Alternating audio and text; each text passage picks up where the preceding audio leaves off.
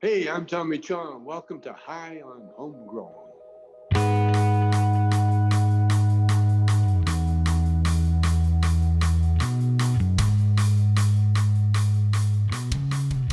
Yes, yes, everybody, and welcome to High on Homegrown, the cannabis podcast from Percy'sGrowroom.com.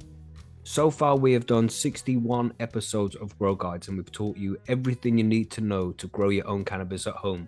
You know, from where to start, what equipment you need, what nutrients you need, uh, and just about everything you need to know. But we haven't discussed how to store the cannabis for long term. You know, when you're growing at home, sometimes you're going to get these big grows, you'll have like 20 ounces of weed, and you need to figure out how to store it for a long period of time. So, we're going to cover that in this episode here. Uh, if you have any questions, of course, feel free to find us on percysgrowroom.com or send us email or even ask a question in our Discord server. Just feel free to reach out if you have any questions about this. Uh, but for now, we'll leave you to it. So make sure you roll up a fat one, get super high, and enjoy this episode of Grow Guides. And I'll speak to you at the end of this. See you in a bit.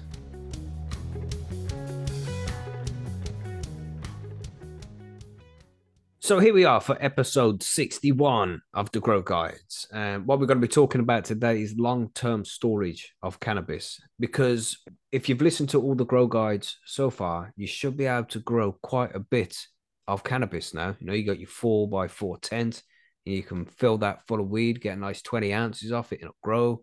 You know, it's, it's looking good. But how are you going to store this cannabis? And if you don't use cannabis very much, how are you going to store this cannabis for a long amount of time, like up to a year? You know, and when does cannabis go bad? Shit like that. So this is what we're going to be discussing in this episode of the Grow Guides: is how to store cannabis long term and what kind of containers to use as well, all different shit like that. So, but I think we should start off like at the beginning. Like, how long have you guys kept weed for? You know, TG, what's the longest bud you've had? The oldest bud you've grown hmm. and smoked? Um, you mean oh well, smoked, yeah. Right. Well, right now I have some stuff right beside me. Check the date here. Ugh, Purple God Bud, December twenty third, two thousand twenty one. Right, yeah, that's nice, man. So that's uh, Over a almost year. and a half Mm. ish, almost a year and a half. Yeah, and it definitely doesn't like have the same sharp, you know, nose fucking bender that uh, Purple God Bud generally has, but it's still smokable. It's still it looks it's not browned. It's not any like it looks pretty good. If if I didn't tell Mhm. you it was old, you'd be like, wow, that looks really nice. Um, so yeah, I don't know about that old. I guess year and a half. Sweet. You just had Filmy Bowles in the chat there said two years. It's nice. What about you, Bob? What, what, what are you saying? Uh, usually it doesn't get past 12 months, but Mm. I do like I do like to do a long cure of each strain that I run. So I'll I'll usually get a mason jar and put about an ounce or so into that and then put it on the shelf and try and keep that sitting there curing for as long as possible before I get into it. Just so I mean the longest I've ever had something would be close to two years.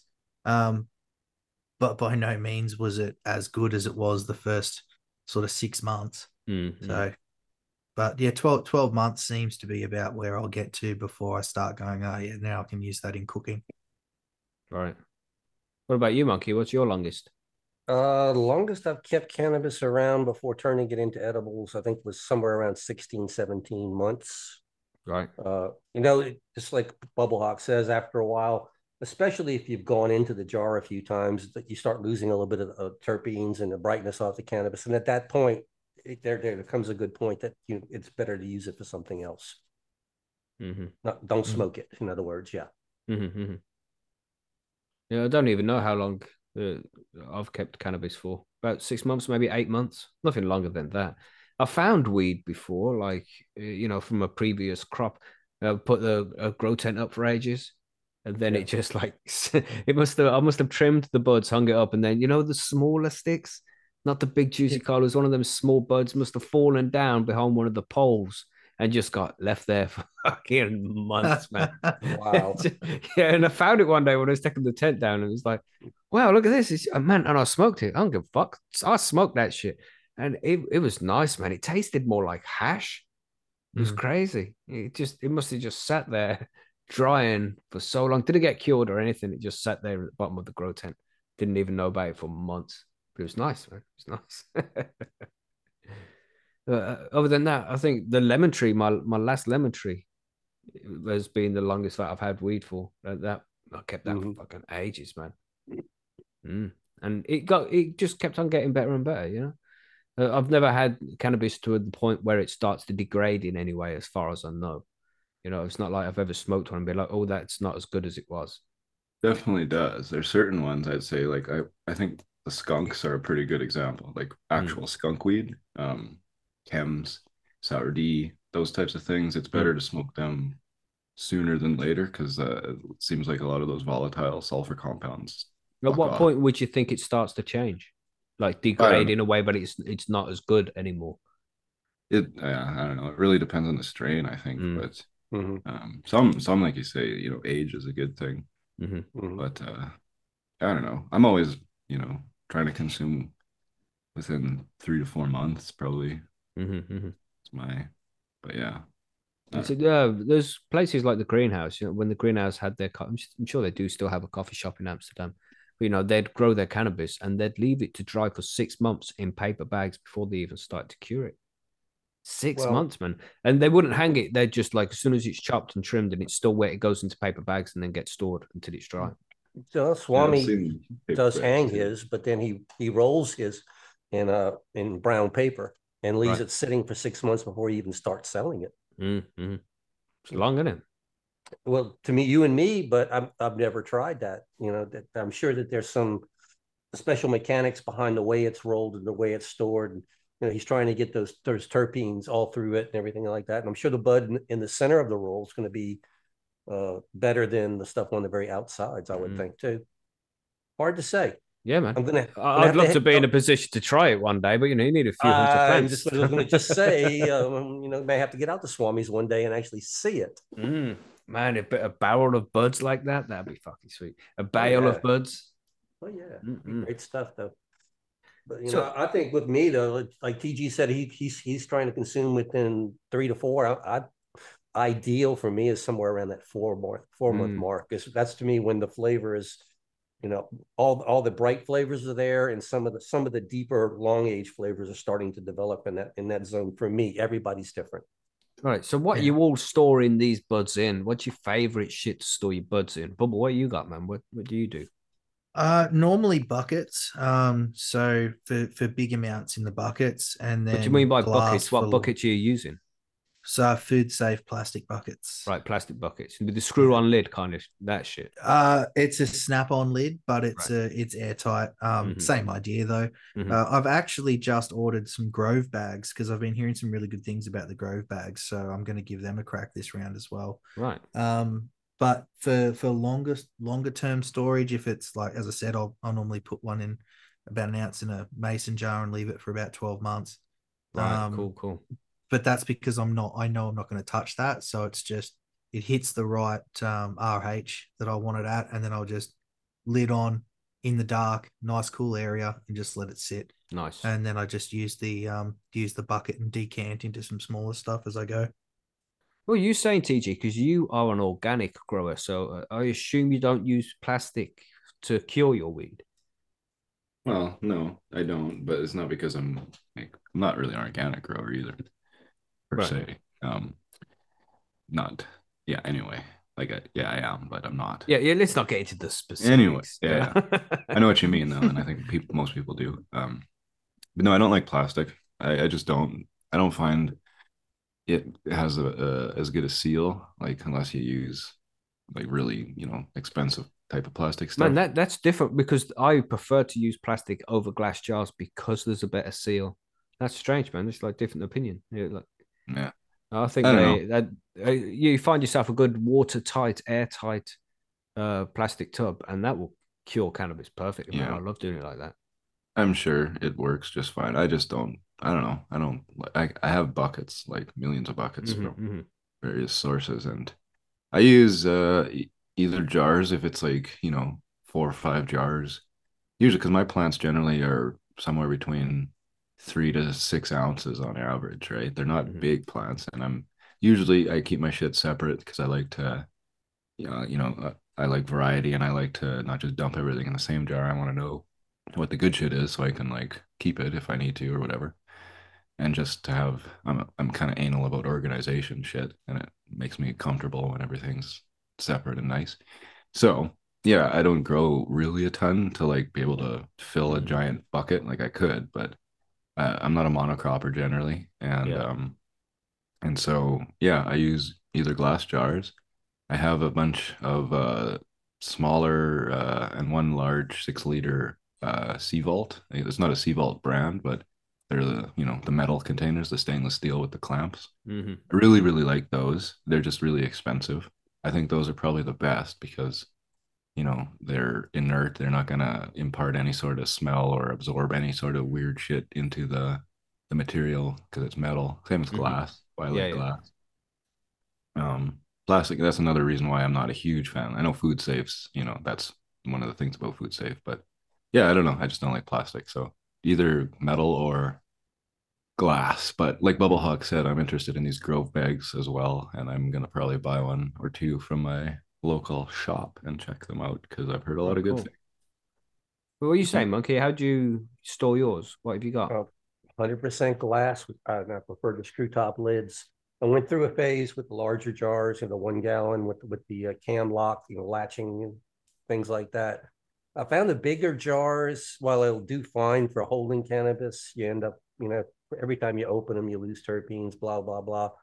So I went back down to one quart mason jars, and I also carry, I also have around so I can off, off cant for long term storage. I keep uh 16 ounce 32 ounces what i keep most of the bud in and i keep 16 and eight ounce and even four ounce jars around so that I, when i open a, a big jar i break it into small jars Right. And that all got so confusing then because you were talking about okay how many the one ounce going into a four ounce jar and shit Now- like this. okay short answer i store everything in screw top jars and i have sizes ranging from 32 ounces down to four ounces What's for 32 ounces in a in normal? One quart or The, little quart less is than a how many milliliters is it, bro? okay a liter is 39 ounces a quart is 32 ounces Okay. Right, that, that kind of uh, it makes it easier to understand. So, uh, like a liter size jars you're using. roughly liter size jars but then you know Mhm. I, I have other jars that i've stepped down and the reason i stepped down in the other size jars is is if once i open a big jar under swami's advice off cant that jar into smaller jars Mhm. and that way you don't have to keep constantly opening the other jar Yeah. and you keep your terpenes better Cool. So, and and of course, everybody, before you get to that stage where you're storing your cannabis in these jars, you want them to be properly dried and cured. And you, we do have an episode on that uh, at the back at the start of the grow guide. So, if you're still wondering how to dry your cannabis and cure it properly before you go into the long long term storage thing, then check out that episode there. But make sure the cannabis is in the right position. At- At what humidity? I mean, you've, you've taken it down for uh, after it's been drying for like 10 days. You put it in the jar for two weeks. Uh, two weeks. there it was again. but, uh, you know, and then so it's decently cured and you're reasonably happy with it. And now you want to store it for the long term. So you're putting the buds in your jars or in your plastic tub, whichever one you've chosen. You have to make sure it's airtight. Is there a certain humidity you're looking at or a certain texture of the buds you're looking at before you're putting it in the jars to store it away that long term? Hmm. Like, Yeah. do you, because some people have them humidity sensors and they'll drop them in the jars until they're at like 56 or what, what is it? Is it what's the I- right humidity? 55 and 52, right? Is that well, it? no, what I what I use uh, on I do use this, the humidity uh, sensors in my jars most of the time. I store I, I like it between fifty eight and sixty is where I like to be. I'll, I'll let it go to sixty two, but I don't want anything higher than sixty two. Mhm. But yeah, that's that's where I, I like to be. Um, Mhm. But what are you saying then, TG? What's your uh, what's your ideal Humidity. humidity when you're storing your jars? When you're storing your buds in your jars? I have no idea. I don't never. I've never measured it when it's Same, same. put it in. Um, I don't know. I just, I just know. you Yeah, know? that, that's the same for me. I don't use any sensors and shit like that. You just wait Right. until it's properly dry, cure it for a couple of weeks by just burping the jar every day, and then Yeah. you can just put it in in the jars, right? because there's like there's gonna be a little bit of even if the outsides feel a bit teeny bit crispy maybe um eh, like not like fucking over dried but like man I should get this in a jar hmm it, it'll equilibrate and you know it'll sweat out from the middle and it'll yeah I don't know I've never really worried about that but Mhm. you know when I have had my weed tested from being you know whenever I put it in the jar using whatever um qualitative science that I use it's come back between you know like uh 11 12 13 9% humidity or moisture content sorry not humidity Right. so I don't know what that equals out to in like you know how do you what humidity do you keep your jar at to keep your moisture content at that Hmm. but the Boveda packs and all those bullshit things they're always around like what 58 or 60 percent Yeah, 58, 62, I think they are. yeah 50, so I 58, guess that's 62, and 74. Those are the numbers that I know of. at least. 74. Wow. Down, I've- I got those were in uh, Bo- Bodiv, uh, those were in some of those King Palm packs of 74 Bovedas. Right, but that So- yeah, that's probably for uh, cigar papers then, and palm Could leaf. could be, but it was weird because some of them were shipped at 62 and some were shipped at 74. Mm, Don't understand any of that, but yeah. yeah, man. So you've stored it all up in your jars. I mean, what what would you do to st- what was the best way to store it long term? You're just going to put it up on a shelf somewhere in the dark and leave it at uh, certain temperatures. Mostly that's what I do. I keep it in a cool, dark cabinet, closed, out of the light.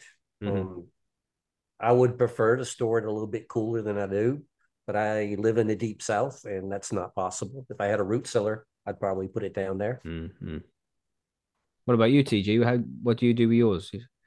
When yeah, you just leave it in my basement and Hmm. you know I'm not shining like grow lights or something on it or putting it in a windowsill ideally it probably should be in my cellar you know in the cold room Yeah. where it's very constant temperature and cool er so the hotter it is the more terpene evaporation and degradation you'll get Oxidation, yeah. you don't want to freeze it but you know And this is another one. Some people freeze their cannabis. I've never done it. I wouldn't really want to do it. It just feels as if it's not the right way to to treat the buds. Uh, Do any any of you guys tried that before? Only frozen trim to make hash with, but no, I've not actually tried this to uh, store buds that way. I've heard of, pe- I've heard different grow sites, not Percy's, but other sites advocate it. What are you saying, Yeah. TG? You frozen yours before? no i i don't know i've never seen any reason to i feel you know we theoretically there shouldn't be too much damage but you know what happens when you freeze water freezes and ice is bigger than water liquid Mhm, so it breaks the cell walls and it fucks shit up basically right? Yeah. the resin freezes and i don't know maybe there is some sort of weird damage that happens when it thaws so i've always just aired not doing that but you know where i work we freeze all of our material before extraction because it's more efficient uh, when we do extract it with the ethanol so uh, but we don't smoke that so Yeah. yeah That's it, man. I wouldn't freeze it. Just don't freeze it.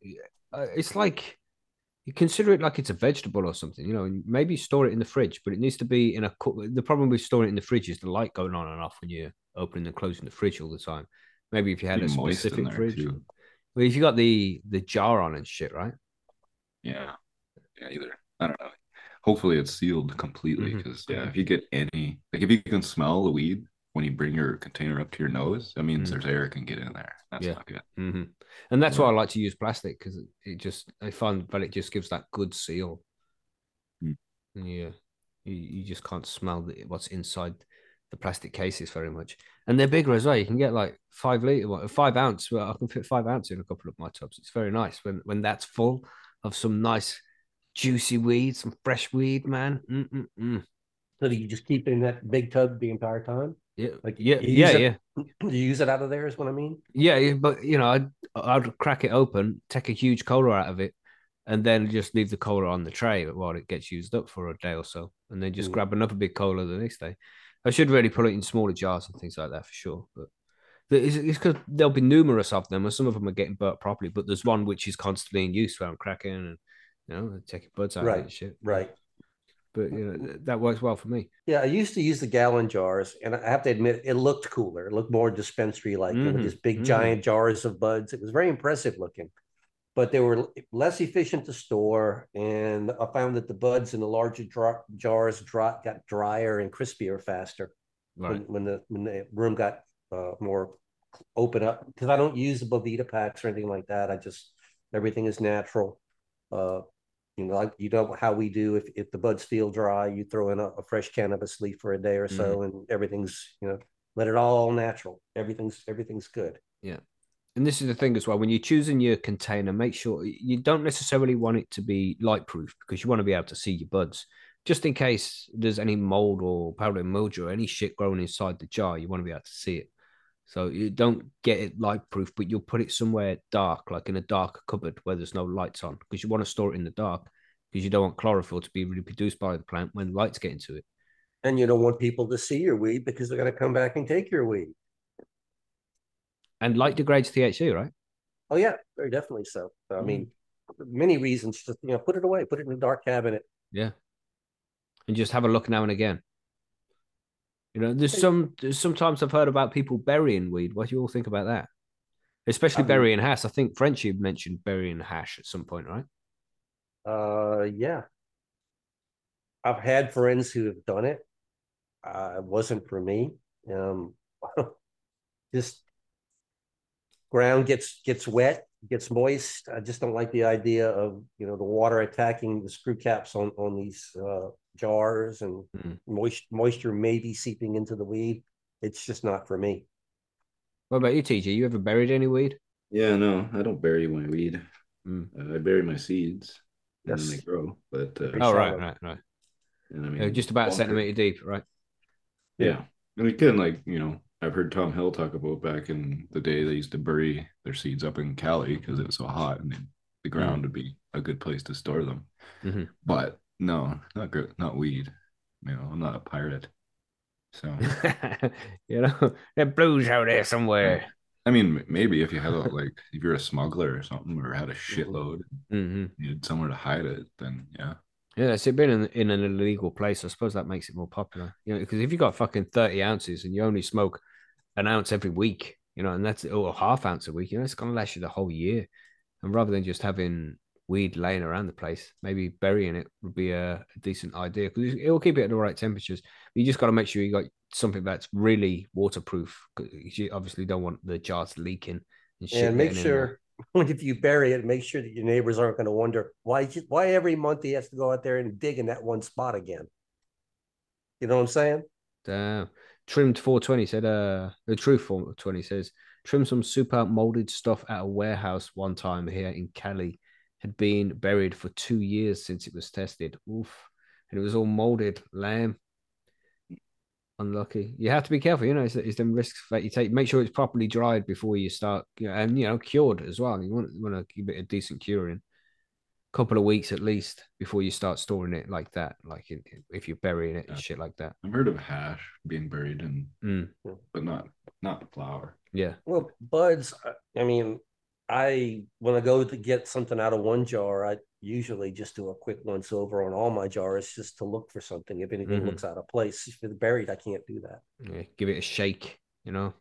Yeah, you know, do you see anything funky forming in this jar here? Does some, you know, does color changing or anything? You know, you start, you, you'll know what your buds are supposed to do after they age Mhm. once you start doing this for a while.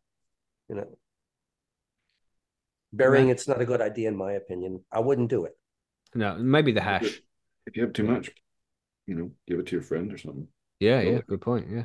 Yeah, it's kind of, you know, the high ladies have said it before, and it's true. This is an organic material here, and it has a shelf life. So yeah, Mhm, share the mhm. love. You know, spread the love, share. Yeah. And that, that's it as well. Making sure that you use it before it starts to get shit. You want to get it when it's at its peak.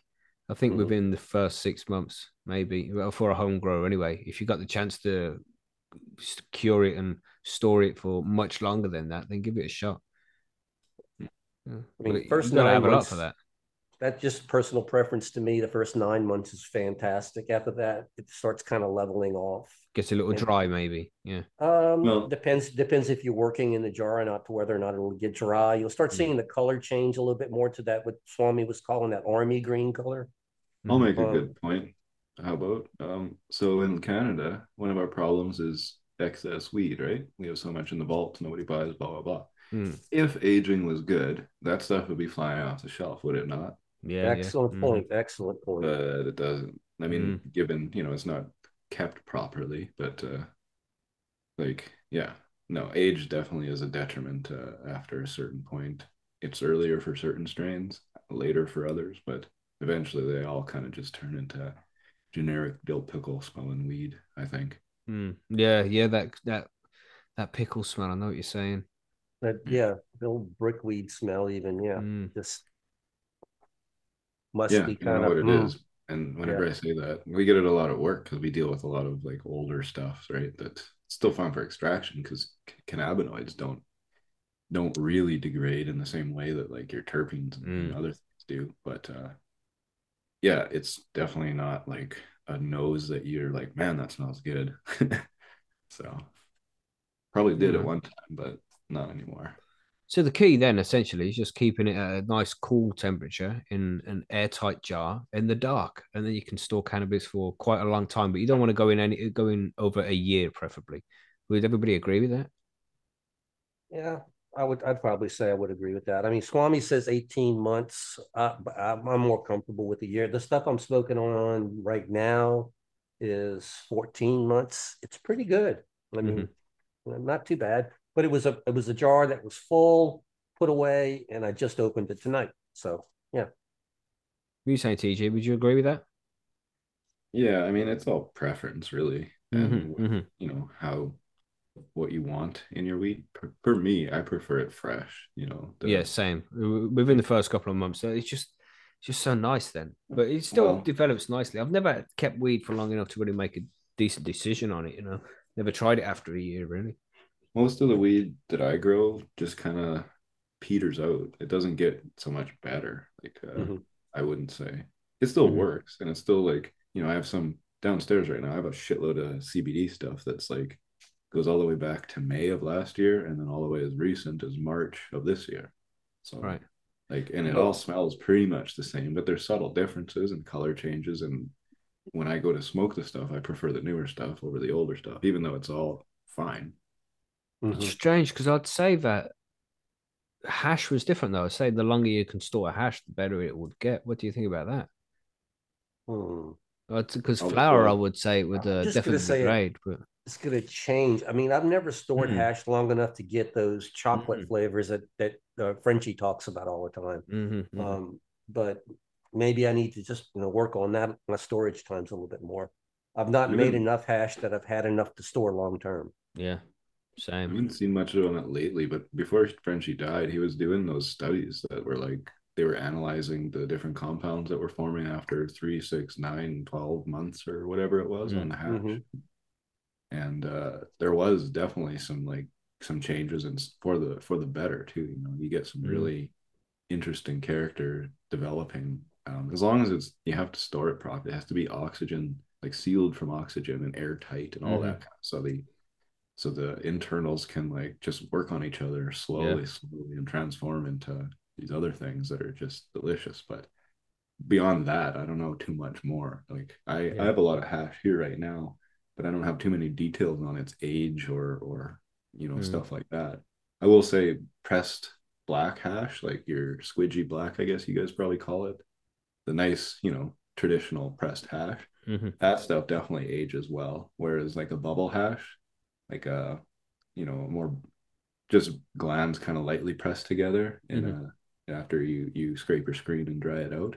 That type of hash doesn't maybe take on as much of a more interesting character as it ages compared to the more pressed darker hash. So I don't know. Yeah, Definitely. interesting, man. Let, let's hear in the in the comments and in the chat. You know, let us know what what is the longest time you've kept weed for, and would you treat flower differently than treating hashish? Let us know. It'd be Yeah. interesting to hear everybody's opinions here. And you know, what is the longest time you have kept weed for your own grow? You know, from when you chopped your shit down to when you smoked the last bud. What's the longest you've you've kept bud for? Interesting question. But we've got loads of uh cool questions here in the list listener mail as well. So let's take a look at some of these.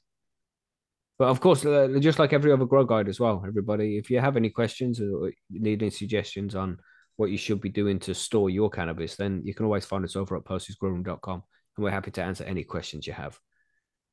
So good. if you do have questions, then feel free to come and ask. But here in the list of mail, we have one from Twisted. He says, At what moisture content, room humidity, do the members of the panel place their buds in a jar? So this is kind of related to this and what room humidity do the panel stop burping and let the buds cure? Yeah, me and TG don't check the humidity of the jars, and Monkey, you work between 58 and 62, you said, right? Yeah, because I'm doing a little bit different.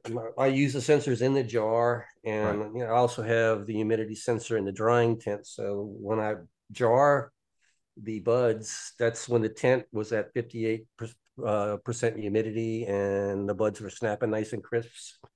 I just watch the sensor, and if the sensor doesn't climb up above 62, mm-hmm. the jars never even get opened again. Mm-hmm. I'll you know take them and shake them to keep them moving around, keep the air going. But if the humidity's low, I just leave it.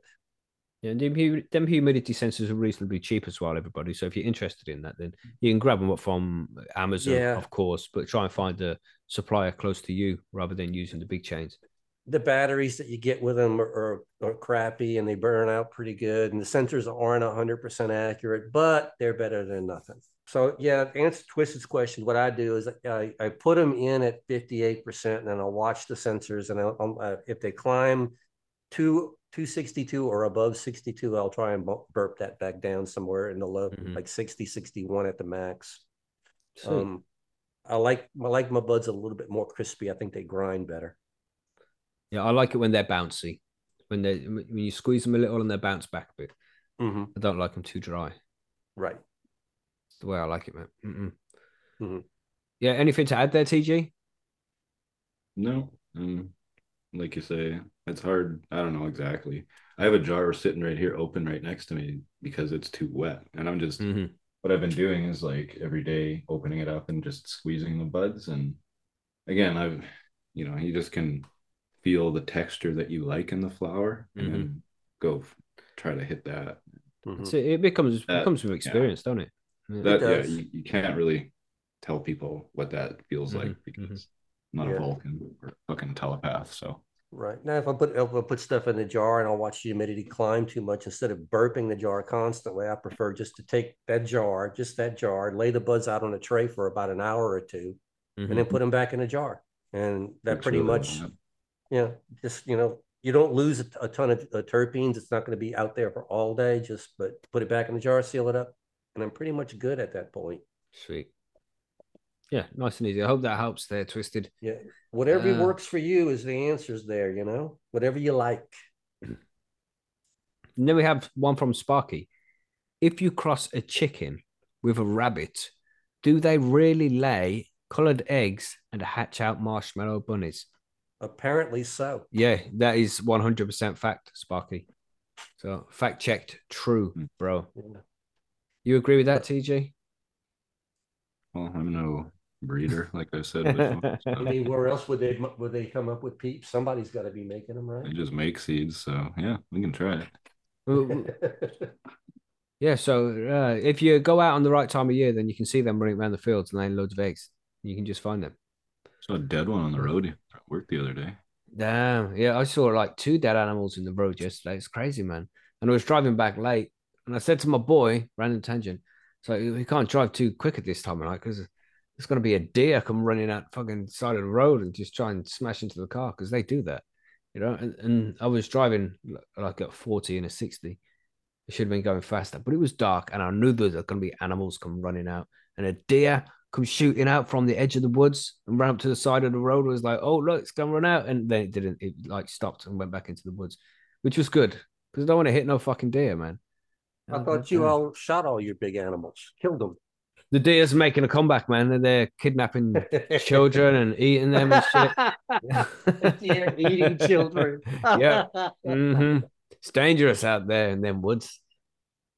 Yeah, yeah, really. Good question, Sparky. Thank you. We have one from Matomi's. Who is, did Matomi go through to the next round? He did, didn't he? Yes, he did. On your everybody yes. on your team did, yes. Yeah, so one from Matomi. I'm just beginning a sativa DWC grow in a four x four. Where I plan to mainline. I have never grown sativa before, and I'm wondering what I should do to control vertical height. Flip them early, scrog, or what?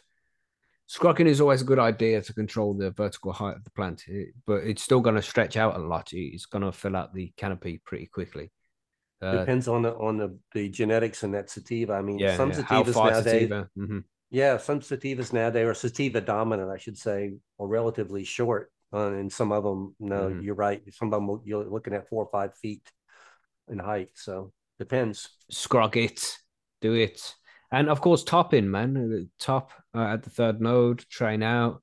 Uh, make sure Yeah. you're you're training out all the side nodes as well before it goes into the the scrog. So One thing too, um, depending on what the flowering time is, if it's like a 15 or a 16 weeker, you know, like true sativa, if you want to say that, um, when you start flowering, it, it's not gonna, you know, like even even moving to 12, 12 might not do it. So you might you're gonna have a lot of time before you actually see the flowers and it finishes, obviously.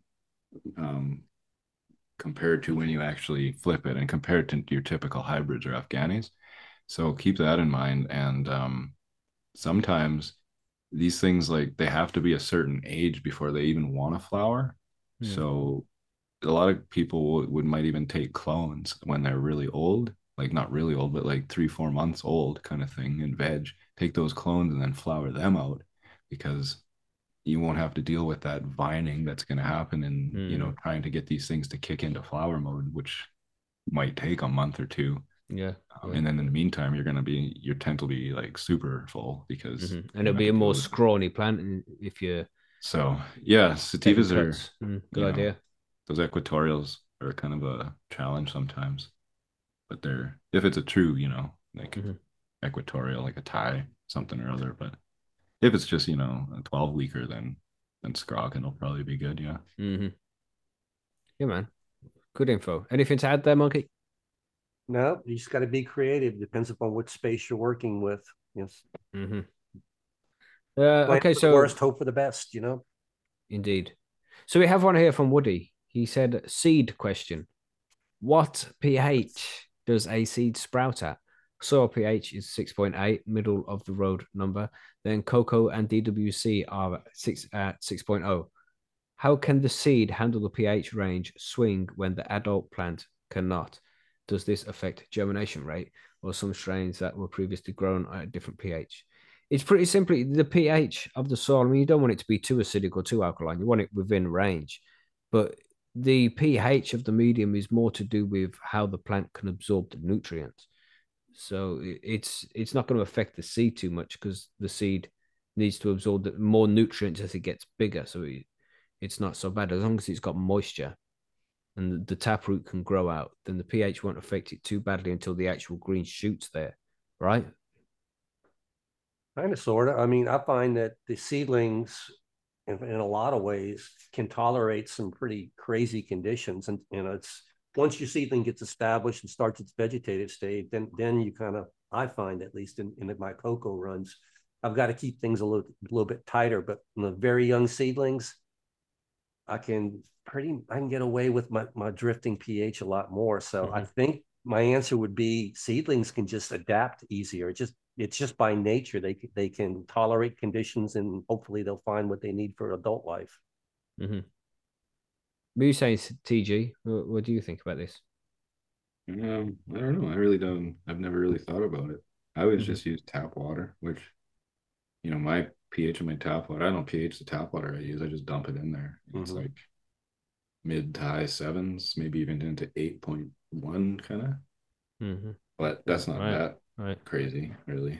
I drink it. You know, if it's a. I've always thought, you know, if it if it tastes good to me and it doesn't make me feel fucked up, it's probably okay for plants. So even if it's a bit high, but I, I actually don't really know. I'm sure pH does. I think if it's really low or really high, Mm-hmm. you know, if it's fucking like caustic or you know, Right. Yeah, that's it. If it's crazy numbers, Yeah. then yeah, it's not nothing's gonna like it in there. You know, So- Five five to seven five. Your so your seeds probably going to be okay for a while till you get things squared.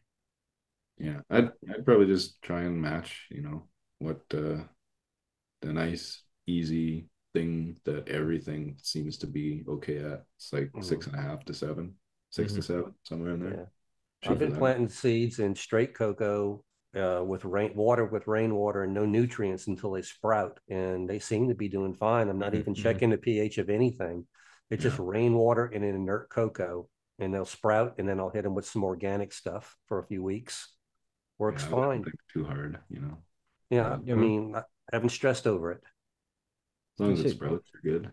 That's it. Yeah, you get it sprouting and then make sure that the pH is correct when the plant starts to grow and it needs to absorb its nutrients properly. Because there's nutrients in the seed to start with, and it will feed off that for a little while. Right. And that's, I think that's one reason that your seedling is a little less picky in the beginning because it's got a little bit of reserve. But I always recommend try to get your pH where it needs to be. Your plants will appreciate it, mhm. but they always have a survival mechanism. It seems like they can they can put up with our mistakes. Right then, and then we have last question here uh, from Teratang. Would like the panel's point of view on STS spray, best way to mix, when to use for autos, etc. Love the show. It's thanks to this podcast, along with a few others, that I'm starting my first grow. Nice. Cool. Uh, That's what. But don't say we encouraged you. It's nothing to do with us. but yeah, man, good, good, good shit. It's good to hear about you're starting a grow, man. You're gonna love it. And of course, if you need any help with your grow, then head over to percysgrowroom.com. We can help you out over there. But uh, Monkey, you use STS, right? Uh, Silver just- thiosulfate. I've got some in the refrigerator behind me, and I've just finished using it on a bunch of seeds. Been been pulling fem seeds out of all kind of stuff. Uh, it's good. I mean, I've used, I've done colloidal silver. I have had success and failure with with it both, and found I find that this colloidal silver was a lot more labor intensive. You had to spray every day, um, from flip all the way until you had, you know, balls that were actually starting to open is what they tell you to do. Or Mhm. um, and that's a lot of spraying. I mean, because it, usually to get to get a, a a a female flipped and producing male pollen, you're probably looking at about thirty days. Yeah, it's it's not a quick uh, process. So imagine having to do 30 sprays, or if you're doing it twice a day, 60 sprays, as opposed with STS, I sprayed every five days. I did six times every five one, five days apart, and that's all I had to do. And the STS was more effective on for a wider range of plants. Um, so by all means, yeah, uh, STS effectiveness. If I have to reverse plants, that's where I'm going to go because it's easier. It's if you're making it yourself, it's very simple to do. And by I mean, there's no reason anybody can't use it. So yeah, I love STS at this point. Right. So you prefer that over colloidal silver? Absolutely. I would um I, I would recommend anyone to, to go that route. STS. Are you saying TG? Or do you use this kind of stuff? Versal spray? Yeah, yeah. Uh, silver thiosulfate or colloidal silver? Oh, S- one do you prefer? specifically STS. Uh, I've never used it, no, but Right. um, it seems to be the consensus that it is the best uh, option as far as all the different reversal sprays go. I've only ever used colloidal silver. I'm actually using it right now. I'm doing a reversal of some some stuff that I won't say what it is. Right, but cool. it's working, I think. Um, but yeah, like Monkey says, it is more work. You know, I'm I'm spraying twice a day, so it's not. You know, I'm down there every day anyway. So it's and it's only one tiny little like, you know, classified as a micro plant, I would say. So it's not a huge right. amount of work for me because I don't make like rooms full of seeds. But you know, if yeah, if you're doing like a a full room reversal or even outside like maybe fields or something, you know, Matt Matthew Riot from Riot Seeds on Reader Syndicate talks about this a lot, where they reverse like ten thousand plants or something like this, and they use STS because it is much easier in that sense that you only do it a couple times, and it seems to be pretty, you know, foolproof too. Right. It works really well when it works. Reversals are a bit iffy because you know not all plants like reversing, and even if they do, they don't always produce good pollen. So, but STS seems to be yeah a consensus that that's the way to go. Right. So So how do you make this shit it. then, Monkey? Briefly, how, how do you? It's a, a process of making two uh, intermediate solutions, solution A and solution B. And it's uh, to make the solutions. Uh, I do not have the numbers, but you can go. There are many, many YouTube videos that tell you specifically what weights to use of the two chemicals. One chemical is silver nitrate, and the other one is sodium thiosulfate. silver nitrate can be slightly pricey. It's but you don't need much. I mean, if you buy a couple grams of silver nitrate, you're going to have plenty, plenty silver nitrate for quite a while to make the spray with. And the sodium thiosulfate is relatively inexpensive. Uh, I got them both through Amazon pretty pretty easily though. Mhm. But you uh, you mix a small amount of each each of these chemicals in a separate jar with distilled water to get stock solutions. And then you're going to take these stock solutions and mix part B first, then part A. And once that's mixed, you then you add a small amount of dish soap in there, and that's going to be a surfactant so that the spray sticks to everything. Hmm. And then you dilute it to, to the to desired uh, ppms, and that's Right. it. I mean, so or you can just buy it online. you can. I mean, Right, it's it may sound complex because I'm trying to go step by step by step, but basically measure measure the uh, weigh the specific amount of each chemical and put it in a glass jar. Add a certain amount of water to that. That's solution A and solution B. Then take a certain amount of one and a certain amount the other and put them in in, in, in your spray bottle. Dilute it with X number amount of water, and your solution is ready to go. And this is all on YouTube. Uh, I had to adjust the concentrations a little higher than than the the tutorial that I watched uh, said to use. But I mean that's a little bit of experimentation. You know, you just like instead of using 12 milliliters of this solution, you may next time use 16 and see what happens, kind of thing like that. Right. Uh, trial and error Mhm, but I've mhm. had really good results. So if you want, if you're interested in trying to make feminized seeds, I'd say try it. It does take a while. It's not an easy process. It's uh, start to finish, probably four months process here. You know, wow, but worth it when you get a shitload of seeds at the end. It is. But you mean you have to actually? You, it's just like a like growing buds. It takes exactly the same amount of time to make seeds because Mhm, the seeds have to mature. mhm. and and it, it is going to affect uh, your your yield on, on your cannabis. I mean, so much of the weight and so much of the energy is now seed. You're not going to get as much bud and as much resin out, out of Mhm. the plant. So, but you will get usable cannabis, but it's just not going to be a lot of it. Sweet.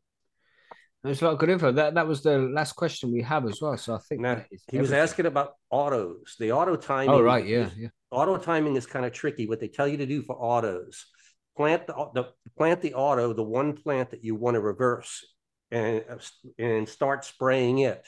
Two weeks after you you uh, two weeks after you plant the first plant is you have to plant the, the, the one that's going to be pollinated. So in other words, the plant that's going to be reversed, it needs a two week head start in order to be the timing is correct. Right, cool. Yeah, makes sense. Then. So you start it off, give it, get it time to where it's just about ready to start stretching for flower, start spraying it. By the time it forms good male flowers, uh, the other one will be in full flower and you should be able to, you know, bang them together and have some, have some babies. Sweet. Nice then, everybody. I hope that uh, it's just about everything, isn't it? Yeah. Sweet. So, of course, if you have any questions or anything like that that you want us to cover on next week's listener mail, then make sure you send us some questions on Percy's or over at the Discord server. Uh, are, we- are we all done here? You wanna? Should we go to the outro? Sure. Yes, let's do it. Let's do it.